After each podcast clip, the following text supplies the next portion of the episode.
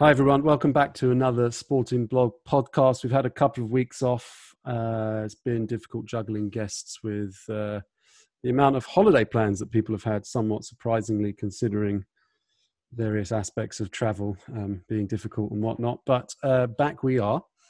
And today we have, uh, I guess we could call each other old friends. Um, uh, Clive Russell's with me, um, who I'm going to let do his own intro. But just uh, for a bit of context, Clive and I met probably about 10 or so years ago when I think I emailed him out of the blue, basically uh, trying to get a job. um, it was something like that. So, uh, hi, Clive, how's it going?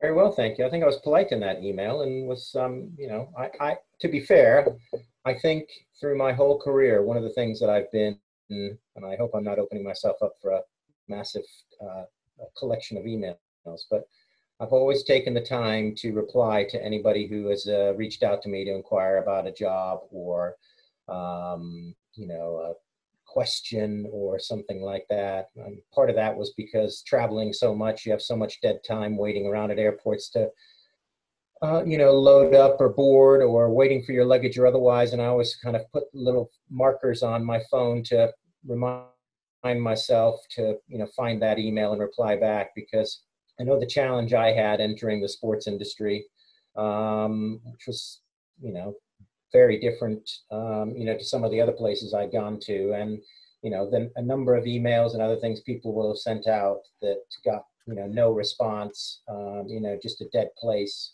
Uh, and I didn't want to be one of those people. So I'm glad that I replied to you. Um, you obviously had an interesting um, CV and bits and pieces. So that you know kind of helped uh, uh, the approach. And as you said, we started some dialogue, had some conversations, and became friends from it. And you know, sadly, we live in different parts of the country and have busy lives and families and things like that. Dogs. Um, so it doesn't mean we get to meet up very much, but occasionally we'll bump into each other at an event, and that's always a, a pleasant piece. So here we are.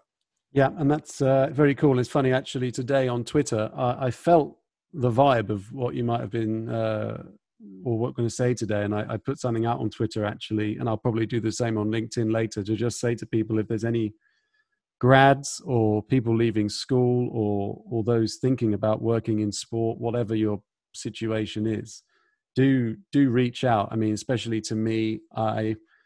I don't know what I can do directly, but I'm happy to pass on anything, I, advice or introductions or whatever. And I, I feel exactly the same uh, way that you do in that it's, you know, especially broadly speaking, I think it's difficult for people to know where to start when it comes to working in sport, whether it's working at agencies or for rights holders, etc. So everyone needs a leg up. And so I wrote to you, Clive, when you were uh, in charge of Major League Baseball here in the UK, Europe, and I think Australia as well. Am I right?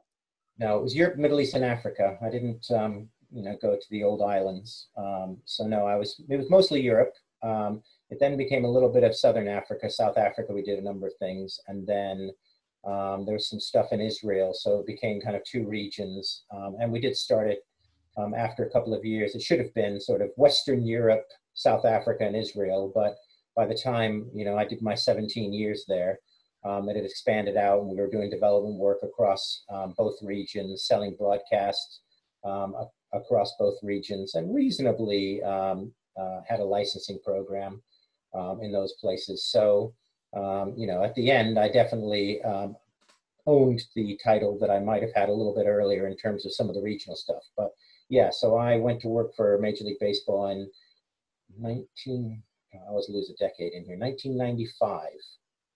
Um, straight from politics. I don't know how many people will know this, but I used to work for Tony Blair and then for Peter Mandelson um, for four and a half years after I came back to England. My accent kind of gives away my, um, at least my high school time, um, you know, my schooling time. But I'm English, born here, moved to the States and came back. So I may have been a kind of you know, ideal candidate at that point when baseball was looking to open up its marketplaces because I both had the heritage and the understanding of the country and the region, um, but had, you know, been educated and grown up uh, and become a fan of baseball. So, you know, from having no family heritage or, you know, my dad wasn't a baseball fan, my mom wasn't a baseball fan, so you know, there was no kind of hey, head down to little league or why don't you do this? It was really a friendship um, that I developed with a guy named Glenn, um, who kind of introduced me to the sport, both as you know, watching on TV, and he played a little bit, so I'd occasionally go and watch him,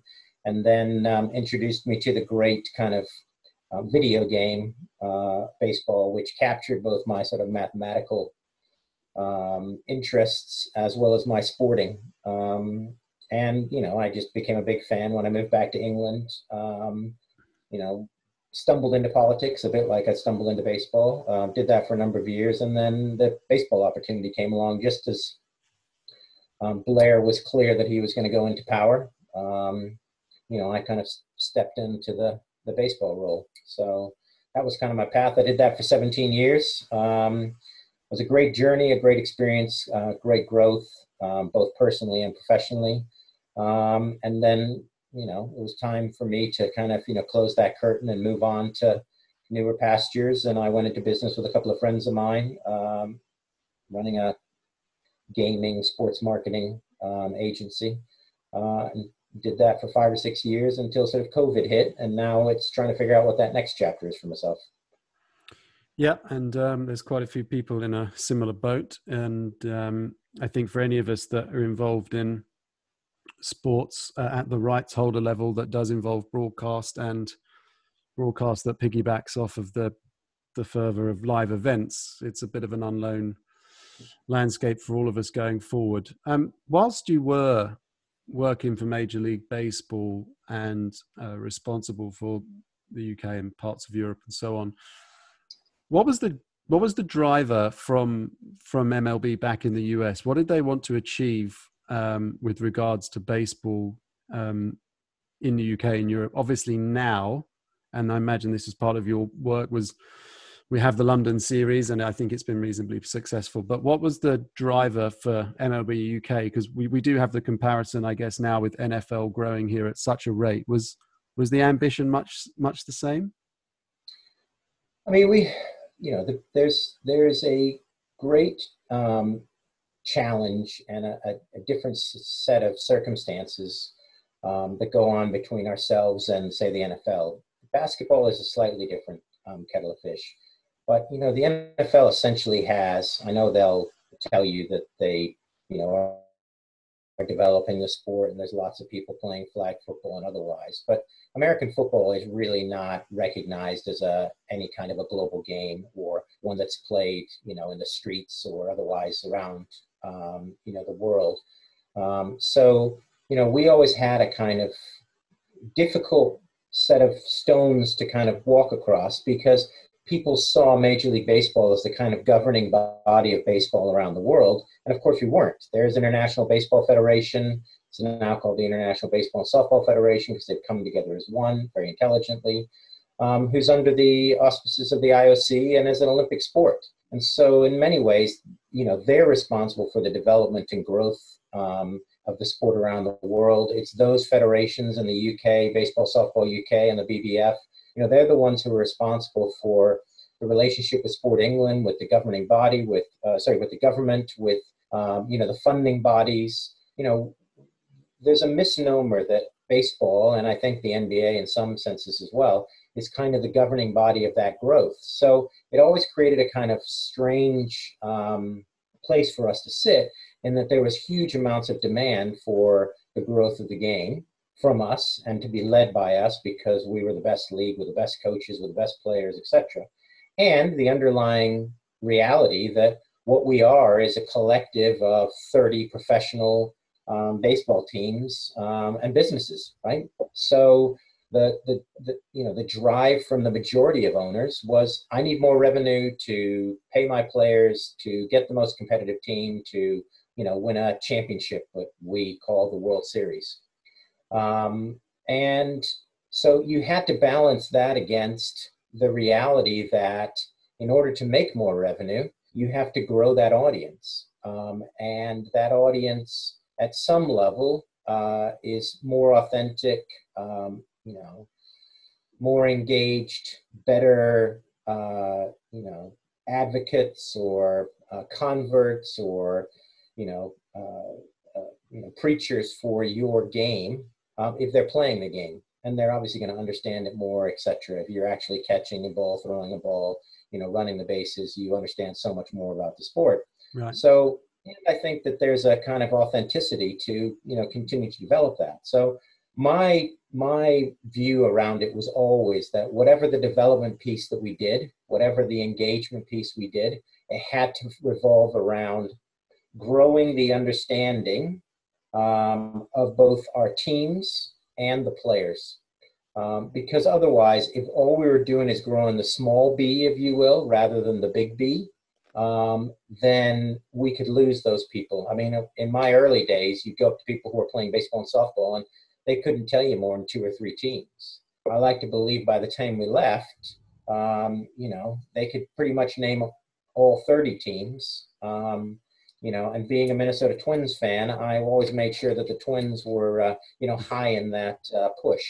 Um, so, you know, even, you know, when we did a, an academy in Italy, it was all MLB branded and, you know, the silhouetted batter, uh, was really pushed and everybody understood that's what it was. It wasn't uh, an Italian academy or otherwise. It was the Major League Baseball Academy in Italy. Um, you know, when we did a, you know, sponsored a softball tournament, we made sure that all the teams didn't come in as the, you know, Essex Flames. They came as, you know, today playing as the New York Yankees, the Essex Flames. So, yeah. you know, and, and we really, you know, pushed that, uh, you know, very, very um, readily. And I think we did a pretty successful job of it. But ultimately, everybody needs to remember when it all comes down to this that you have 30 billionaires, multi, you know, high multimillionaires who have bought these teams, want to be competitive on the field. Um, and the first piece to doing that is making sure that you drive the revenue through. And, you know, you can have a lot of really lovely youth events and, you know, leagues and national teams that do well, but that money may not necessarily filter down to you. You know, the success of the Dutch national team in the World Baseball Classic meant that their government gave their federation another $5 million in that funding section. Not one penny of that went to baseball or Major League Baseball, right? So the Dutch game got stronger, the growth of the game had more opportunities, they're reaching out to more kids in schools, you know, the quality of their talent improved. So, you know, we had a greater pool to be able to uh, draw from, but none of that funding um, ended up in Major League Baseball's owners' pockets or, you know, collectively in the commissioner's office to distribute out to those owners at all. Um, you could argue that your talent may got cheaper because there's more people that you can choose from, or your talent may got better. Um, but those are the kind of investment pieces, and those are the kind of um, very long term and non-selfish decisions that need to be made to you know grow the game it's um it's an interesting point you make about identification um one one thing i think the premier league has done extremely well and of course with with vast resources is is use players as a as a sort of flag for each club as an identifier. Of course, you have big brands anyway, but back to your point about a sport being more relatable if you've played it, there's plenty of people in India that don't, you know, get a football and kick it around the street, but they knew who Cristiano Ronaldo was at Manchester United because of the signposting.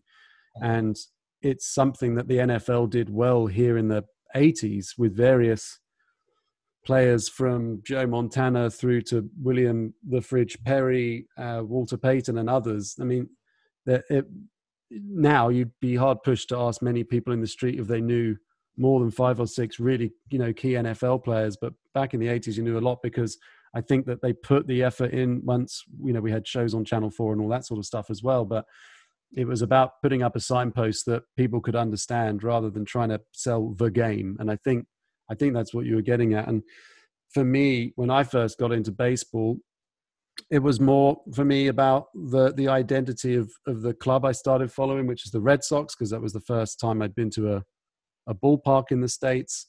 And from then, you know, it was the players. It was Varitek and Pedro uh, Martinez and all other, you know, they they sort of shone out and they became this sort of mythical thing. And then then I got into the sport as a whole thereafter. And I think it's something that all sports can learn from. And look, we're trying to do this in horse racing at the moment. How can you how can you get people around the world to kind of look at something? And I think it's about putting up um, markers for people to understand. So, I mean, you mentioned the twins um, out of interest. When you were here uh, in the UK, sorry, when you were working for MLB in the UK, was it the Yankees and the Red Sox always as the two major brands, or did you find that some of the others made some cut through? And, and if so, how did they go about that? Yeah, I mean, if you're talking about kind of fandom and um, you know interest in the game, then definitely the um, Yankees far and away uh, the strongest. Partly because they've got so many great stories with Joe DiMaggio and other people like that. Um, so there's some some breadth to it. The Red Sox, obviously, with that in, you know New England connection. Um, you see a bit of um, the Dodgers, um, you know, with that LA piece. Uh, largely, though, um, that was all-star fan um, fans of the team, or you know, movie, you know, wearing stuff. I mean, you know, the Philadelphia Phillies suddenly took a big you know big push when um, you know the Fresh Prince of Bel Air started wearing all this stuff around.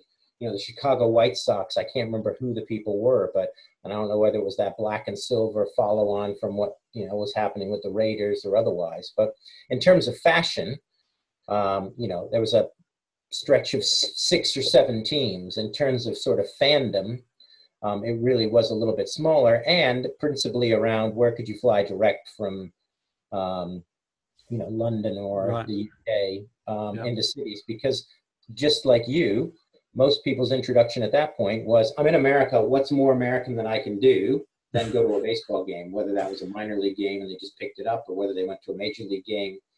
Um, but you know, the the the, the vast majority of that of that early time understanding was purely around you know, Tom Cruise has worn an LA Dodgers hat, or you know, Prince Harry's gone and thrown out a first pitch at Yankee Stadium, or you know, whatever the similarity was. Um, and that's what would drive that that retail sales. I mean, the interlocking NY, the Yankees logo, was still you know, in the high 80s, if not early 90s, in terms of a percentage. Um, and honestly, we could have run that as a single brand, but both um, would be foolish to do so, but we're also constrained by the collective bar, uh, collective agreement amongst the 30 clubs not to do so. Yeah, it's super interesting that stuff, especially about brand, because I think since the NFL's been with Sky, you see a lot of people walking around in branded kit here, whether it's you know not the full kit, but caps and scarves and everything else. That really was not something you'd see very regularly. That might also be to do with you know better forms of e-commerce and everything, but I think as much as anything, people like to identify themselves with a team. I mean, if you look on people, I, I, don't do this, and I don't know many people that do, but there's a lot of, you know, Twitter biographies of people, uh, uh people in the UK who, you know, will say I'm a diehard Liverpool fan, and then they'll sort of say Patriots or Packers or something. Uh, people seem to have attached themselves to these brands and then they buy the kit and then i guess they feel like they're as you say the fandom thing they're part of it.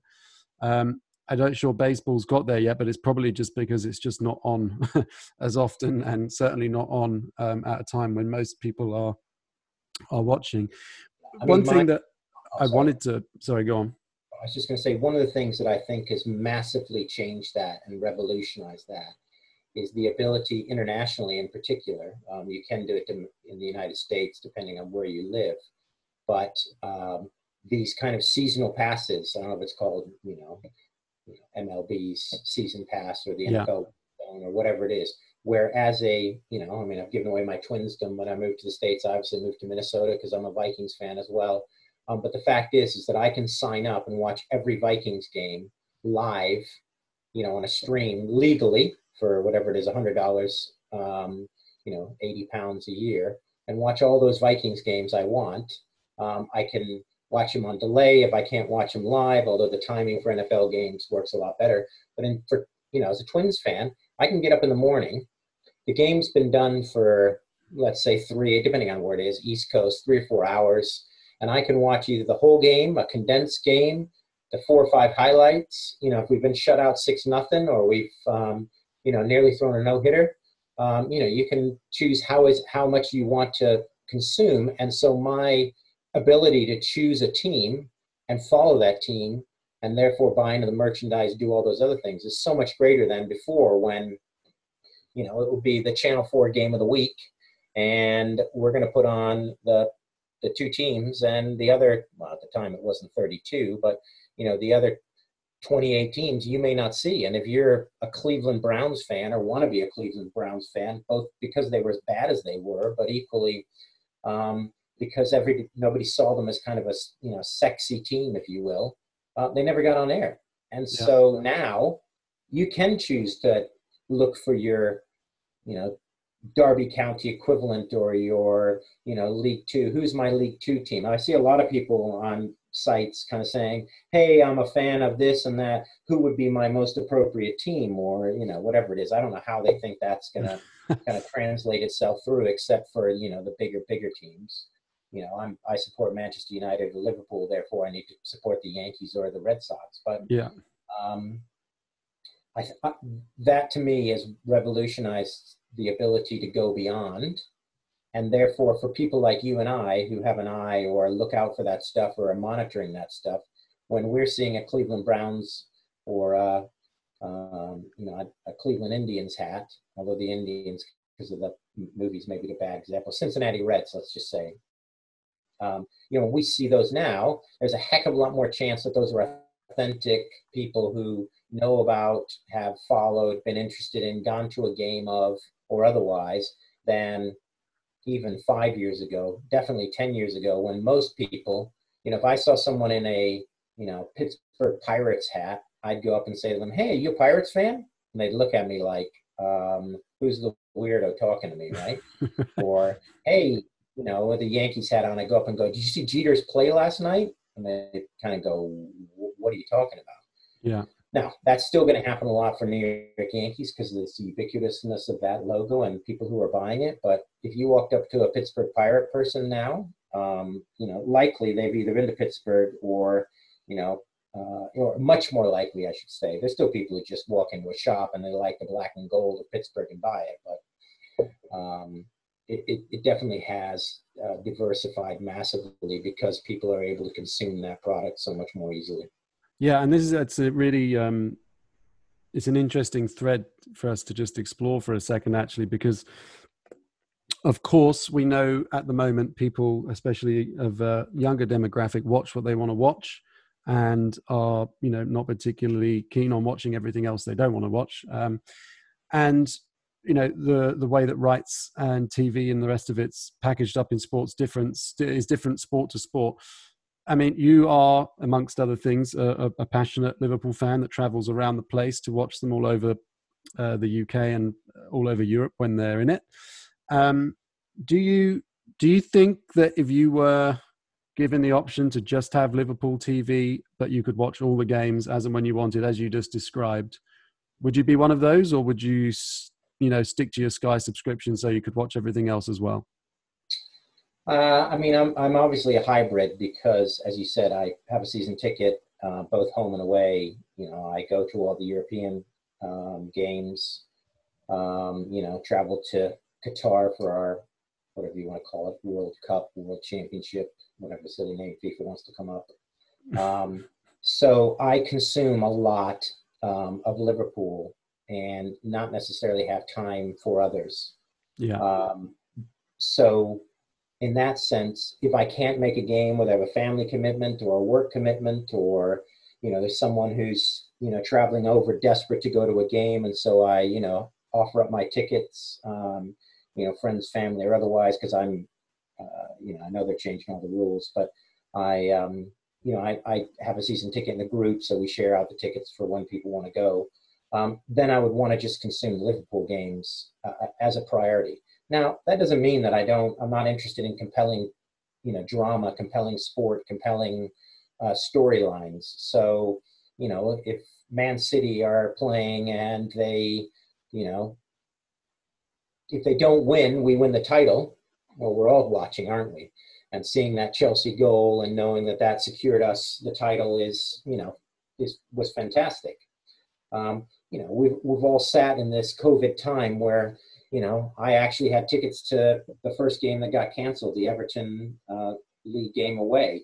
Um, you know, and not being able to get my train ticket refunded or all the rest of it, uh, you know, still a, a craw in the back of my uh, throat from what they did with that. But um, you know, we've had a period where we've had to watch our first title in 30 years from afar. It's been a really strange kind of, you know, bitter, difficult, um, you know, pill to swallow because, you know, I was there in Madrid, I was there in Qatar, you know, I was there for 15 games of the, maybe even 20 games of the season to, um, you know, the, the lockdown. Um, and then to not be able to watch us clinch that title. And you know, it's not just watching on the pitch, right? It's not just seeing this thing happen and celebrating. It's actually the kind of collective path with your friends. Yeah. So, you know, I don't know if you know the brand, not being a Liverpool fan, but there's a, a brand um, of clothing called Love Follow Conquer, which a friend of mine, or I, I should say, has become a friend, um, started a number of years ago. And it's kind of I mean, it's all obviously LFC based, um, but it's kind of fun, interesting pieces around players' names. So, you know, they, they've got put out an Andy Robertson shirt called the Flying Scotsman and things like that, obviously, with that kind of a design. Just really interesting stuff. So, for me, rather than just, you know, throwing the club badge on and wearing another shirt, that's the kind of stuff I wear when I go to games and things. And they come out with great shirts for when we won the, uh, you know, the World Cup, the championship, whatever you call it, the Premier League, the same thing. Um, and you know, because of my relationship, I send out or have sent out to all of my kind of close friends who travel with me and go to games one of these shirts, and they are nice enough to put a personalized note in that talks about the journey, right? So yeah, winning cool. the title is a great thing, and being part of it, um, you know, is fantastic. But it's about that collective sharing you know time together luckily i should say luckily because he didn't really have a choice in some ways and he'd have been sleeping in the garden underneath the trampoline but my son became a liverpool fan um, now as a season ticket holder you know travels um, when dad pays um, to all these games. And it you know you cannot describe um, and you know you can't uh, you know explain to people um, other than unless they've shared it or you know they observe it and hopefully can pick up on it. But that amazing moment when you know alexander arnold crosses the ball you know divock origi puts it in the back of the net and suddenly we're beating barcelona. Uh, you know that's just you know we were all sitting in the pub before the game you know the, the travel up the talk that all those kind of things. That kind of collective piece is what makes sport and what makes sport great. Um, and i think you know, for anybody who's been to a baseball game, uh, that's why it can be such a great sport because you have the time to have the conversation, to share the experience, to you know talk through things. Very different than football, which is that kind of 45 minutes of angst, and then you know, other than celebrating goals, you talk at halftime, and then you talk on the way home. Um, but I send an, a, you know one of these shirts off to every one of those guys with a note that these guys put in, talking about that collective you know the journey why it's better because they did it with me you know you'll never walk alone type of piece um, and, and, and to me that's what sports about and so you know yes as a person who's worked in sport who loves you know a, a ton of sports um, you know this storyline um, as long as it has nothing to do with manchester united or you know i have to be careful you know, because I worked for him for 17 years, or partly from the New York Yankees, you know, two of my most hated teams, the Dallas Cowboys. Uh, you know, as long as the storyline isn't anything glorious about them, um, then you know I have some interest. But you know, I will we'll do the old Lino Messi Stoke on a cold Tuesday night. Um, you know, I don't really have a lot of interest in a game in April between. Um, I'm trying to think who finished kind of mid-table, but um, you know, a Newcastle and an Everton, um, when there's nothing to play for and no real storylines, and whether they, you know, who wins or loses isn't going to make any difference to, you know, relegation or, you know, any right. record set or similar. But, you know, did I want to watch the battle, um, you know, to see who would go down? Of course, because it's compelling TV, it's compelling storylines, it's, you know, the the agony. But when you don't have you know 20,000 people in the stadium and you've got piped in music and things like that sure is a different proposition yeah it's interesting like i i'm also a big advocate of the the storytelling side of of sport and i believe that uh, one of the reasons i kind of fell for baseball was the mythology of the whole thing. And i believe that that's very similar to cricket. You know there's it's a game of stories and uh, it's a game of breaking records and setting records and feats that have never been done before or feats that haven't been done for 50 years and all those things that we don't really see so much of in football. But you know football stories i believe are more about the fan and the and the collective will. But i think one thing that you brought up there about what happens at the game but also the importance of mid-table matches might be what holds baseball back for some people you know with 162 normally yep. uh, regular season games. I think, you know, by game 50 or game 51 or 52, I do think some people are looking around thinking, how important is this? And is this a big game when you've got so much of it? And that's a hard one to get across to people in the UK often. That if it's on every night and they're playing all the time, but really it's all about the playoffs. Uh, how do you, how do you make those those sort of mid mid-season games sort of fan appealing apart from if you're going to the ballpark grabbing a hot dog beer and chatting with your friends but for a tv experience i wouldn't say does anyone care because everyone cares but it's almost like with horse racing there's so many horse races every day you look at the result and then you just move on mm. um, and i believe that when as you describe, being a home and away fan and i have a season ticket too at spurs and I'd make the long trek up from the other side of the country to go. And, you know, every game is kind of important because of that. Um, I think if I was just watching casually on TV any other game, unless there's really something riding on it or there's a big back piece in the storytelling, I'm not that fussed. But I don't think, I know, I don't think I personally would go down the route of subscribing only to a sort of Spurs fan pass. Um, although at times it would be, you know, a lot cheaper, I imagine, than the season ticket. Um, but it's something that all sports, I think, are going to have to look at because if you can have a, a, a ten dollar pass for three weeks and everyone in the world can pay that to watch, I think you you know you might find a lot of people watching games um, who may not have done it before. But um, in some ways, you have signed up for that pass, haven't you, by being a season ticket holder and making that? Yeah, so yeah, really I, right. Whether you can have enough points, I think Spurs run a point system. You know, whether you can get access to certain games or otherwise.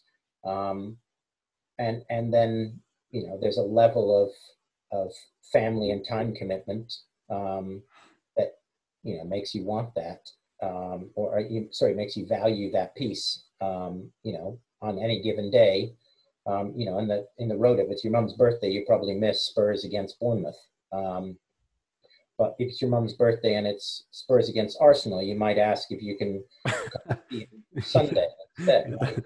So, That's a conversation. So one of the things I sent you actually in the just as an email before we started all this was was one of the questions about in the streaming age has and I, am specifically referring actually in my head to NFL more than football here, but it's much the same. I think. Do you think in like the the new streaming age, uh, and this is you know from a business point of view too, which is important on the sponsorship piece. Where do where does sports sit in terms of pure entertainment, in terms of you know the Sunday night ritual, uh, whether it's NFL is much bigger for uh, than than the kind of Sunday. I mean, the Sunday game here is big. I still go into the pub at four o'clock on a Sunday, and it's not normally a small game. But where do you think that sits in the next five five years plus? When you think of Netflix, Amazon, and all the rest of it, because if you're Netflix, Amazon, you want one of these on every night of the week, right? Not just on a Sunday. Yeah, I mean, look, there are uh, you know, quite a few people and quite a few friends of mine who are sitting in dark rooms going through all of this stuff right now. Um, you know, coming out of or still still coming out of that COVID piece where you know your revenue streams, you kind of knew what you were going to have in terms of fans coming in the stands, how much merchandise, what your food sales was going to be like, you know, how much your corporate tickets were going to be, et cetera, et cetera. Suddenly, they've you know a huge dent in that revenue stream. Um, and if you're not a uh, you know a nation state team like PSG or Man City, um, you know those revenue streams are enormously important to getting that done. But the other thing that we have to remember, and I, you know, I, I work um, on a project now uh, with a company called Socios, which is trying yes. to bring more opportunities to fans around the world, is that you know Anfield. I know they're looking to expand again, but we're not probably not going to see Anfield bigger than sixty thousand people. Well, if you look at the numbers, um, you know, and you believe the stuff that comes out, we're talking about you know nearly a billion fans around the world um, who all want to watch on Saturday uh, at three o'clock, if we can use that uh, time, uh, and have no chance of ever being there. Um, one because tickets are scarce, but two because you know their average salary is you know three three dollars a week or five dollars a week. Um, so the idea that they would even buy a plane ticket, get a passport, travel there. So these clubs, whether um, you know you're talking about me or you, who have the privilege, um, both economically and um, you know place of living wise, uh, can go to as many games or reasonably as many games as, as we can. These guys never, ever, ever, unless they win a competition from Standard and Chartered or you know AXA, um, will ever get to White Hart Lane or sorry yeah. Tottenham, wasn't it, or to Anfield? Not not a chance in heck. Well, this is uh, one of the big question that's been asked a few times, and I remember doing a uh, an interview with someone about this for this blog when it was only written three or four years ago. Was asking what's the what's the monetary, and I, this is a fairly cynical view, but what's the monetary value of FC Barcelona or Madrid having 50 million Facebook likes when 49.9 million of those people can't afford to do anything uh, in terms of interaction with the club. Of course, they're advocates, and we know all about that sort of stuff. And I wonder whether, in the streaming age, uh, if pricing's done properly and local rights are dealt with, whether those people suddenly can watch all the time, not just watch highlights, and maybe help the clubs out revenue wise as well as being super fans. Um, yeah, I mean, I think that the, the the question is going to be what's the delivery of that, and how are those people able to um, uh, pay for it? Um, because that answers the question of how the clubs can monetize it.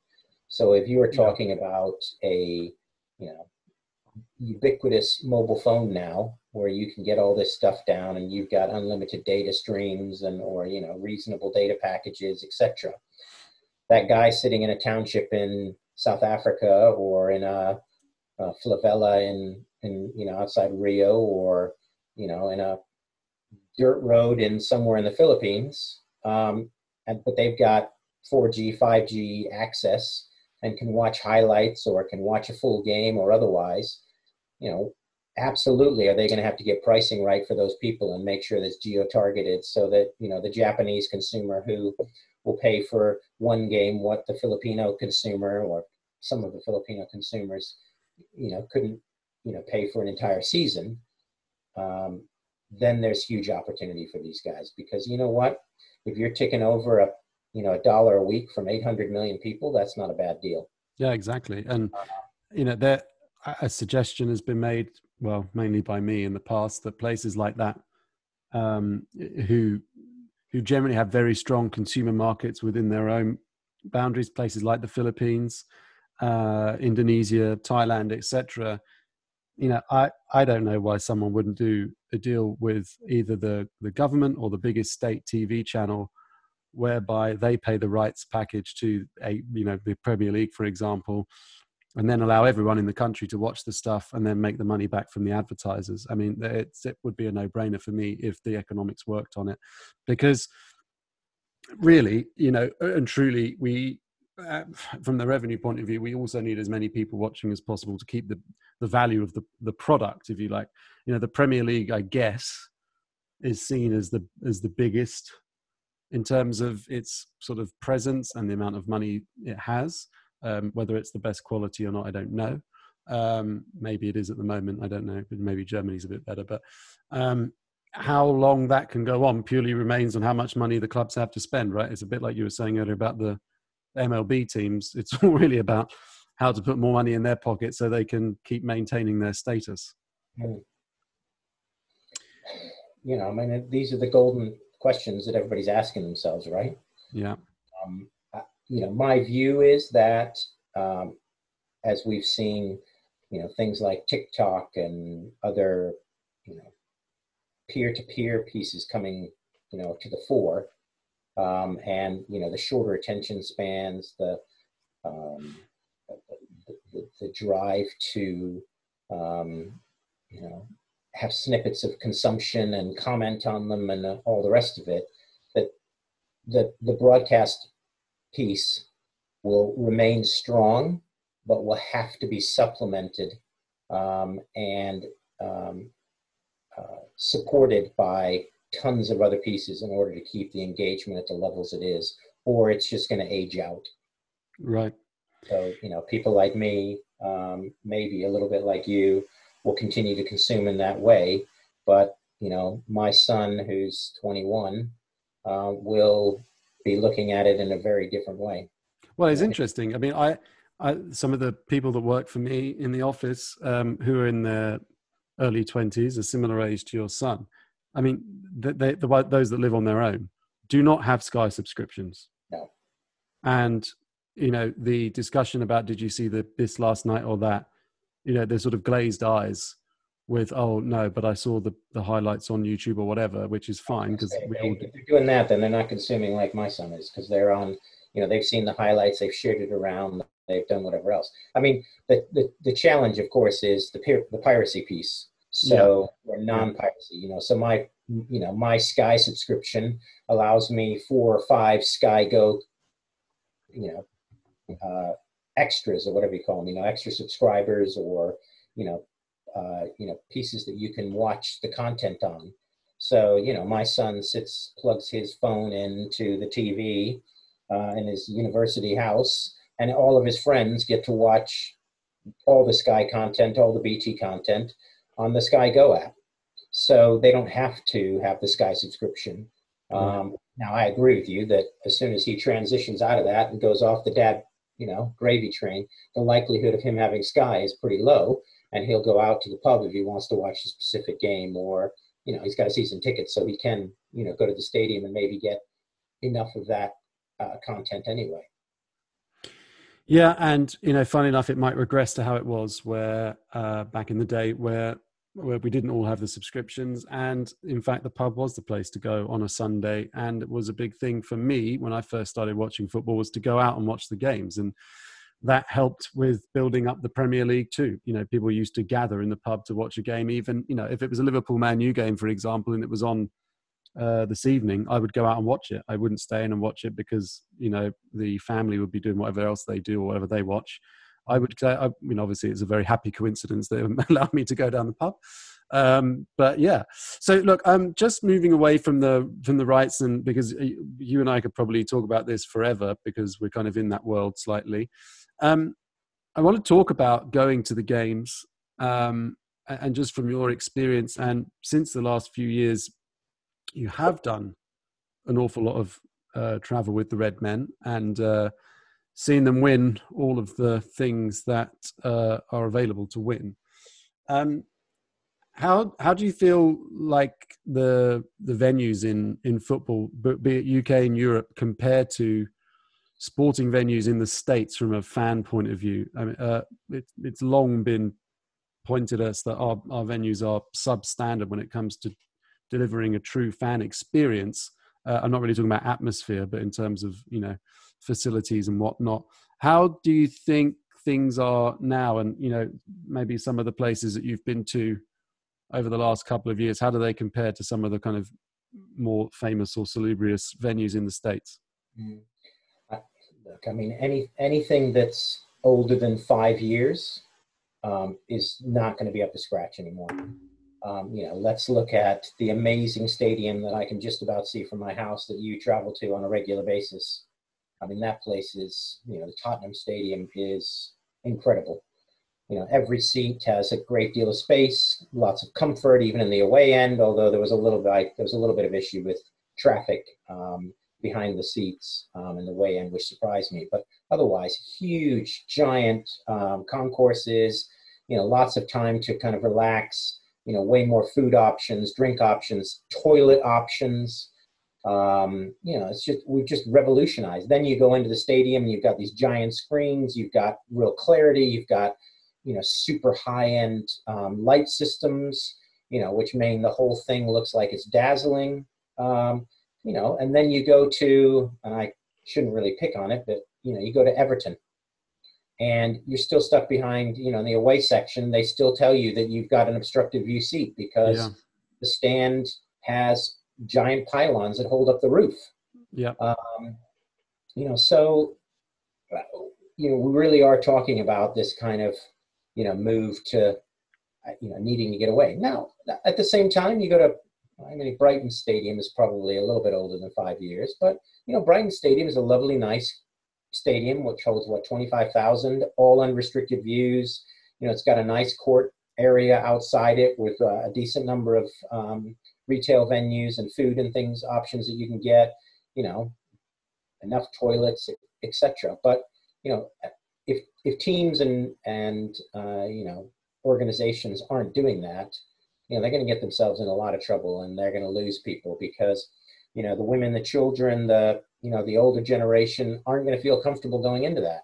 I mean, just Liverpool. If you go and watch, so on Champions League nights, my tickets become corporate for UEFA, so we get moved to the main stand. And I mean, it literally is a completely different experience. You know, you get into the old Centenary stand, or it's not now called, uh, you know, the Sir Kenny Dalglish stand, um, and you know, it's still really tight. Um, you know, entrances, um, the you know the toilets are you know there's just not enough of them. There's always queues. Um, you know, the stairwells are tight. The you know headroom when you come down, they have to put up stuff on it to show you that. You know, you go up into your seats you know your knees are around the guy's back in front of you versus going in the main stand where the entire stand can be in the concourses at the same time and you have space you know the four four entrances to the men's toilets within 10 feet of the gate um, or, you know, or, or the you know entrance to the seats means that everybody can go to the toilet at halftime. You know you're not having to dash out five minutes before halftime to make sure that you can actually get in the queue. Yeah. Uh, you know the the food options i still think need some work um, here. You know there's still too much of you know dodgy pies and bad fish and chips and all that kind of stuff. But a lot of those teams are selling off the catering to you know outside agencies who just kind of run it that way. But uh, you know if if, if there's two pieces to it to me. The first is the amazing improvement, both for you know high def television and everything else, of that lighting system, the product, the pitch, the you know everything that goes on that makes it you know even more cinematic. And then the second piece is what's the comfort like getting into the game, you know, your food options, etc. Because when you're charging me, you know, eight pounds fifty for fish and chips, which I can get on the high street well, Liverpool at least for you know three pounds fifty, four pounds, and it's not as good. Why would I go into the stadium forty five minutes early, fifty minutes early to have the fish and chips there when I can just do it outside? Right. I mean, and that's where the uh, that's where Daniel Levy and the the Spurs board have firmly aimed. Their sights I mean, because, as you say, in a brand new stadium like that, there's 10 different food choice options and people are in there two hours before nailing pizzas and fried chicken and everything else that they can't get outside on uh, Tottenham High Road, or if you can, you probably wouldn't want to risk it. But the interesting thing for me, though, is actually where is where the the the the blurred grey line is between sort of quaint and insufficient, because obviously somewhere like Fenway Park, Wrigley Field, um, Camden Yards, you know, people go to those places as as you know the three or two at least of the sort of original ballparks, and they're not really fit for purpose anymore. You know, if you sit out in the the bleachers at Fenway, uh, you know, it's pretty uncomfortable wooden seats out there. Um, you're still paying a lot for your ticket, but of course you're buying into again this mythology piece. Um, it's probably not the same when you're trying to get into Selhurst Park and the toilets flooded beneath your feet, etc.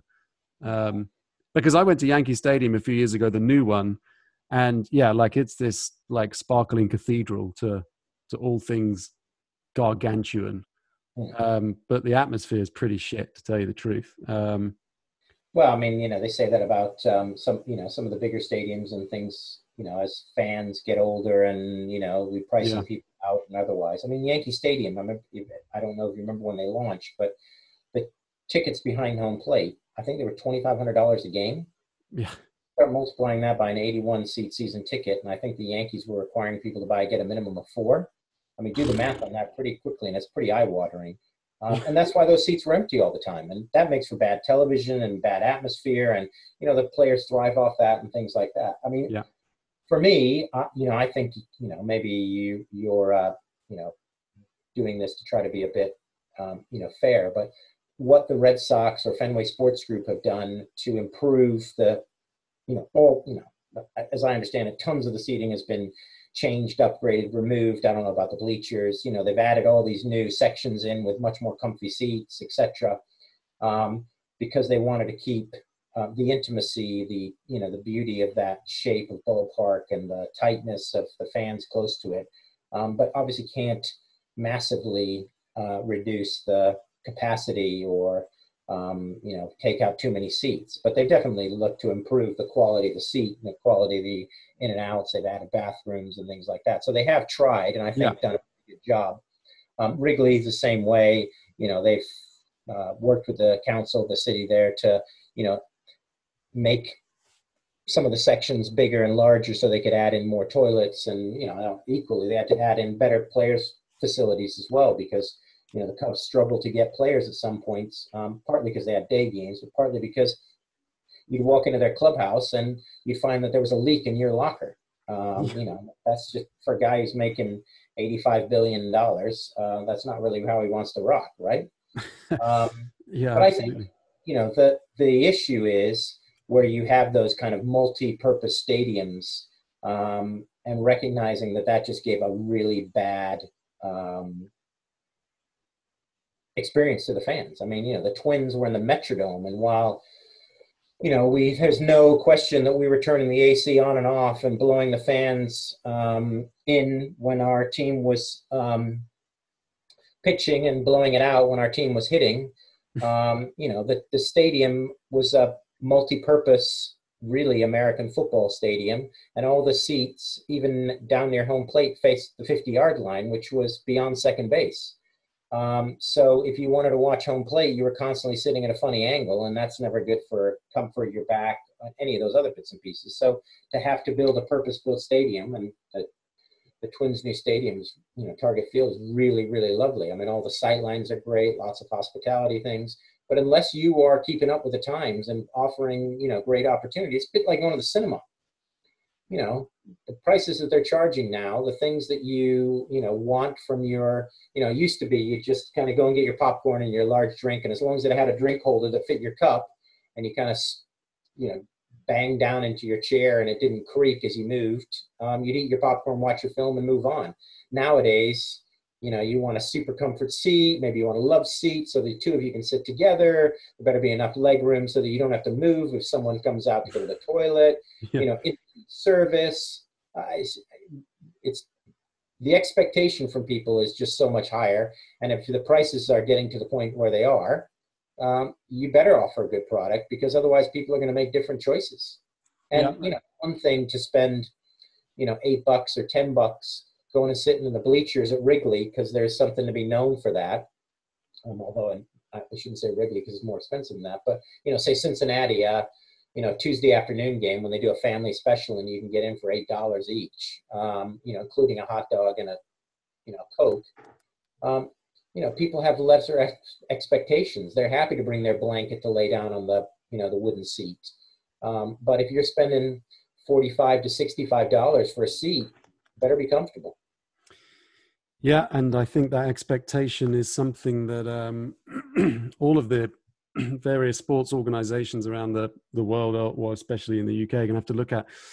Um, just because we're time's ticking on, I just a quick, actually just a few quick questions on that. So outside of Anfield, because um, I presume that's your favourite stadium, uh, in the UK at least, what's what's been your favourite ground to visit? Well, the new Spurs Stadium is unbelievably amazing. Um, but you know, otherwise, it's I, to me, it's about atmosphere. So you know, Wolves is a great place to go. The atmosphere is really rocking. I mean, I, I, know they do all this kind of silly pyrotechnics beforehand, but after that, real fans. When we talked about Crystal Palace, that's a, a total dump, but because it's so close to the pitch and, you know, the fans are good, that does it. I love going to Newcastle. Um, but, you know, look, I have a, uh, a friend who supports a non-league team called Hampton and Richmond Borough, and I've traveled around – you know, seeing some games with him on, you know, when Liverpool have a Sunday game, we'll go off on a Saturday. You know, I've started, I've stood in some dodgy places, um, you know, been rained on, bought burgers that probably, you know, hadn't passed any, any kind of health and safety, uh, you know, drank a few beers in a little clubhouse. Some of that stuff's just fun. It's about, you know, what you're looking for. But, um, you know, realistically, you know, if you're going to stadiums nowadays, if they, as I said before, if they haven't been modernized or built in the last few years. They're not, you know, they, they're very samey, samey, and it's hard to tell you what the difference is, whether it's, uh, you know, Swansea or, uh, um, you know, somewhere similar. But, you know, the bad stadiums are the ones you remember. You know, Everton, Bournemouth is not a great place to go, although there's only 13,000 people there. So, um, you know, at least you can park. Um, um, what about outside of um, what about outside of football? I mean, I I wrote a piece the other day. In fact, um, I think I might have mentioned in the piece that I wrote about you know uh, one of the events that that we uh, helped organize at Lords that I think you guys actually came to, which was about baseball and cricket um, yep. a while back.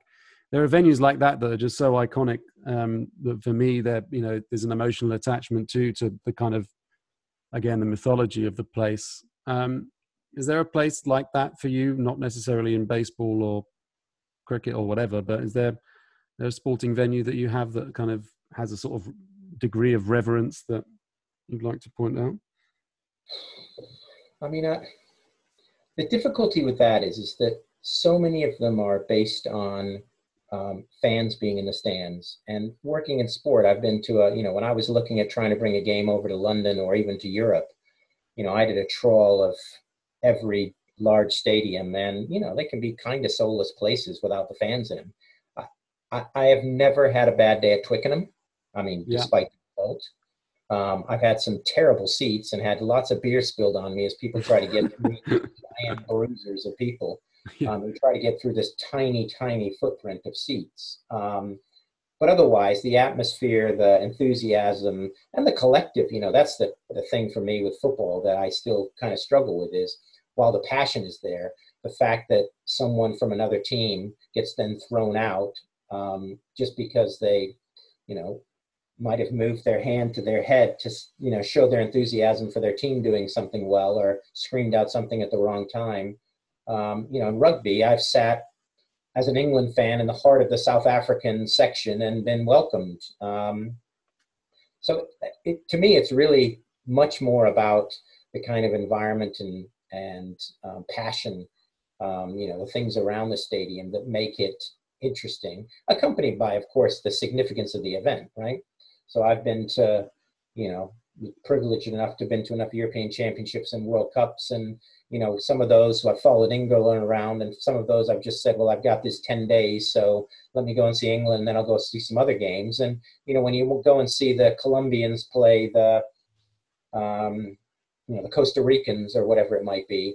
You know the fun, the enthusiasm, the kind of you know what those fan groups bring to it. You know when you go and see that, you know any kind of Dutch. You know I went, I've gone to see the Dutch women in field hockey, and the number of fans and the orange wave and all the rest of it. It's just incredible. And so for a guy who doesn't really know, well, doesn't know really know much about field hockey, but obviously has, um, you know, interested in sports and has friends and you know gone off to things to see that piece of um, theater in the stands meant that suddenly what was going on on the pitch had so much greater significance yeah and i think that's that's actually true because some of the some of the most memorable sporting events i've been to are kind of ones you go to by chance you know and you don't necessarily have the build up to or, or it's slightly off the wall or somewhere unusual. I remember when I was in the Philippines, uh, I only watched this on TV, but it was very close to uh, one of the the college stadiums there. It was a basketball match between the two biggest universities in in Manila, and my God, I mean, talk about rivalry and noise and all of this stuff. It was just incredible to be around the venue and and all that thing and all that sort of stuff. So I totally agree with you there. Uh, unfortunately, Clive, we're running out of time, but um, there's one question which we ask all of our guests, and I think I know the answer to this, but I'm going to ask you anyway. And that, what, what is your favorite type of dog? What is my favorite type of dog? Oh wow! So yeah, that's a pretty obvious answer. Um, so I won't even try to deflect away from this. So I've had a border terrier for the last mm, 10 or 11 years. Yeah. One named Gus, who was an amazing, amazing boy. And now I have Hugo, who's three years old. Um, and I just love the breed. So they're the right size. I, you know, I live in London, so, you know, it's not a gigantic dog. Um, they're super loyal. They love people. You know, they got a bit of, you know, rough and tumble about them. Um, but at the same time, they just love a bit of you know affection, and they're massively loyal. And I mean, oh, hello.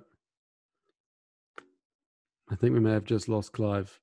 At the last knockings, the internet has let us down. Um, looks like Clive's gone. Anyway, um, it's been good having Clive, and I hope that for the hour or so that you heard him speak, you enjoyed that. Um, coming up with another cool guest later on this week, just waiting to confirm the batting order of that. So I won't uh, let you know who that is, but I will do online. Um, as always, thanks for listening and uh, catch up with you next time.